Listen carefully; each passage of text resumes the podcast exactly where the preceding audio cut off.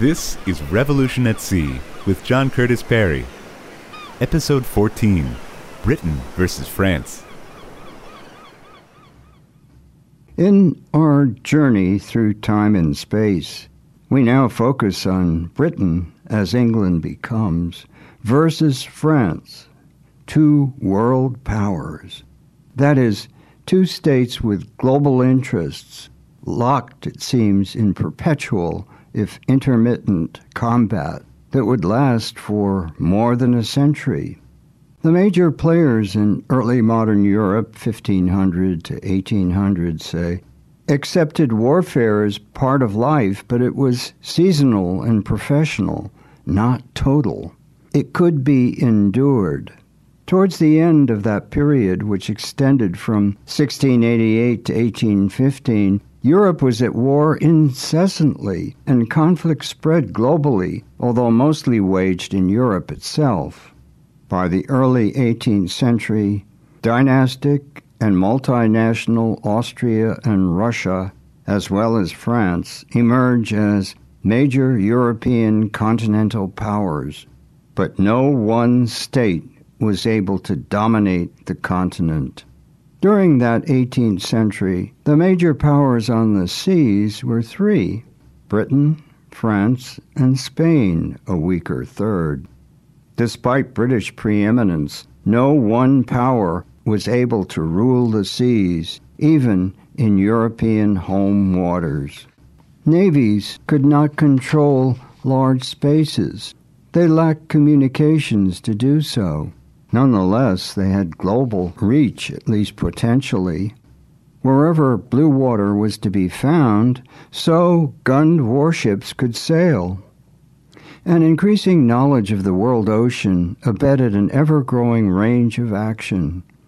Navies gave armies new mobility, making it possible for Europeans to fight on the shores of Egypt, in the Ohio Valley, on the plains of Bengal, but no non European state maintained a fleet of other than minor regional importance. The Ottoman Turks never anchored a fleet in the Thames. No Chinese manned junks sailed European waters. No non Atlantic power, even in its home waters, maintained a large permanent naval force with its sophisticated administrative and logistical support apparatus. And in Europe, increasingly only great powers could afford navies. Spain was written off after the Armada fiasco, but not only did the Spaniards rebuild their fleet rapidly, they also still held an immense territorial empire. Spain and Britain had the largest European overseas empires and Spanish warships remained an important presence in South America and the Western Mediterranean. Spain was spending 20% of the government budget on the Navy. It was untested in battle, perhaps, but in the European balance of power, it was important as a fleet in being.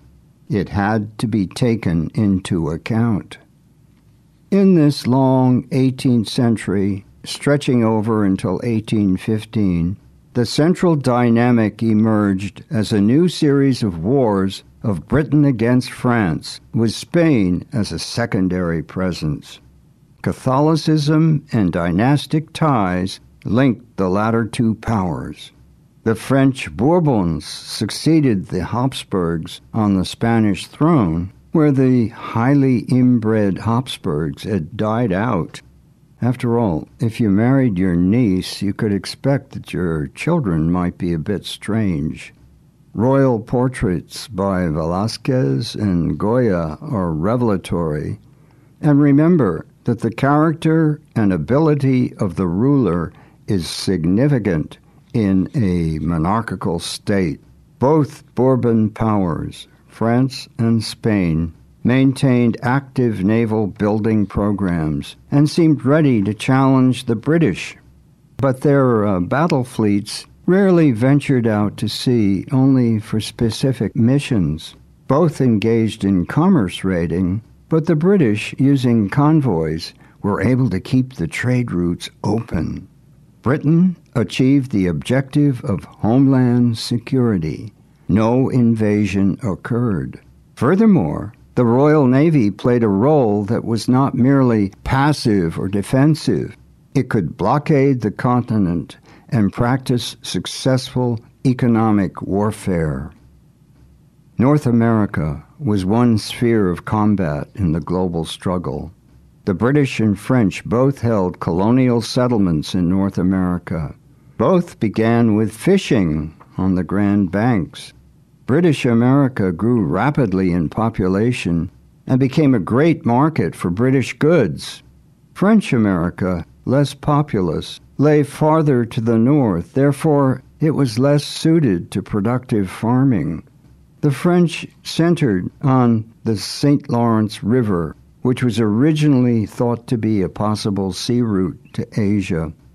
New France relied on fur trade, helped by Native Americans, and it became dependent for foodstuffs on its rival. Thus, French America was vulnerable to British takeover in 1763. At the end of the 18th century, the 13 American colonies successfully break away from Britain with the help of France. The French role in the American Revolution was one of France's rather few oceanic successes. France herself then erupts in revolution, exhibiting enormous new energies, entering into extraordinary intellectual and political ferment, articulating a political philosophy that was radical and threatening to monarchical authority everywhere. This provoked political action and protracted war with Britain from 1792 to 1815. In the Atlantic world, an ideological struggle now raged, but it was political, not theological, and it added to an already existing mercantile imperial rivalry. In this competition, England took on new strategic strength. The nation, in the early 18th century, improves its strategic position greatly by acquiring new assets. First, by becoming Britain. The Act of Union with Scotland in 1707 consolidates state power over the entire island removing the threat of a hostile French backed Catholic polity to the north. The British settle Northern Ireland with Protestant lowland Scots, loyal to the Protestant monarchy, and they quell Southern Ireland, thus unifying the British archipelago, although the Irish, of course, remained disaffected. Union was not only political but economic creating an internal common market. A second asset was dynastic. The House of Hanover solved the problem of dynastic succession. Not much is to be said in praise of a succession of stout, dull, not overly bright monarchs who spoke English not at all or with heavy German accents. They were certainly less flamboyant, but more fertile than Tudors or Stuarts, and they were safely Protestant. For those two reasons, Hanoverians provide the nation with a new stability, hence security. Furthermore, the Hanoverians, being non charismatic, were unable to prevent incremental development of representative government with public opinion finding voice in new newspapers and coffee houses where people gathered to share the news and exchange commercial information. Edward Lloyd's coffee house would spawn Lloyd's of London, of great importance to the shipping industry. A third change would be the expansion of agrarian and commercial economies generating capital. Britain became rich even before spearheading the Industrial Revolution. Raising money and spending it generates an upward spiral, a bellows fanning the fires of the economy. Britain undergoes what we would call a financial revolution with fundamental changes in the methods of state finance, establishing an efficient system of government credit, founding the Bank of England in 1694.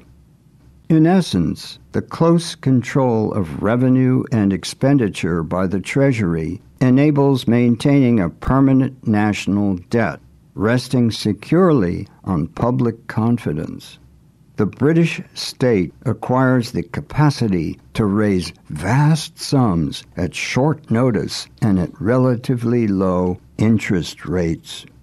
This would be an immense advantage for Britain in international affairs. It would pay for an aggressive policy. The House of Commons was willing to spend the money, and the taxpayers acquiesced. Taxes were indirect and inconspicuous. No income tax existed. Thus, a large continuing income stream made a powerful and expensive navy possible. The Royal Navy was the single largest consumer of tax revenue, but most of that money was spent at home. The ploughboy tilling the fields of East Anglia or the serving wench in a Nottingham tavern undoubtedly cared little about power at sea for maintaining peace or waging war. They didn't even know what sea power was, but decision makers had long seen it as a bulwark of religious freedom. Protestantism required a fleet.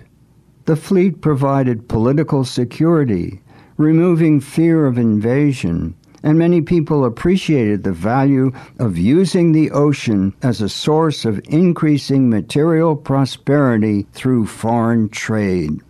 They perceived seaborne commerce as generating capital for consumption and protection, prosperity, and defense. Imported raw materials increasingly provide employment in processing for the market, both at home and abroad despite war or because of it. 1780 to 1800 sees a rapid growth of British world trade, a rate feverish compared with the past. Growing prosperity creates markets. Sugar, for example, already nurturing the notorious British sweet tooth. By 1800, British sugar consumption was 10 times that of France. Tea would replace gin as a cheap drink with big positive impact, but it tended to be loaded with sugar. Other new products, chocolate, coffee, and tobacco, appeared. All were popular, with social, even political consequences. All were imported. All were addictive. All were largely products of exploited often slave labor. Glucose, caffeine, and nicotine provided 18th century uppers, not to mention opium, widely used for both medicinal and recreational purposes, and widely available even in bookstores. All these seaborne substances were life shaping, if not life changing exploration and discovery continued, and the British take an increasing role in creating new oceanic pathways. Maritime Europe stretches its reach and embraces the globe with new oceanic pathways and the instruments of power at sea. And so this is where we shall be heading next in episode 15. Revolution at Sea is written and spoken by John Curtis Perry, with additional voicing by Jamie Rosenberg. Recording by 1623 Studios, Gloucester, Massachusetts. Production and distribution by Albert Bouicha de Foray. Goodbye until next time.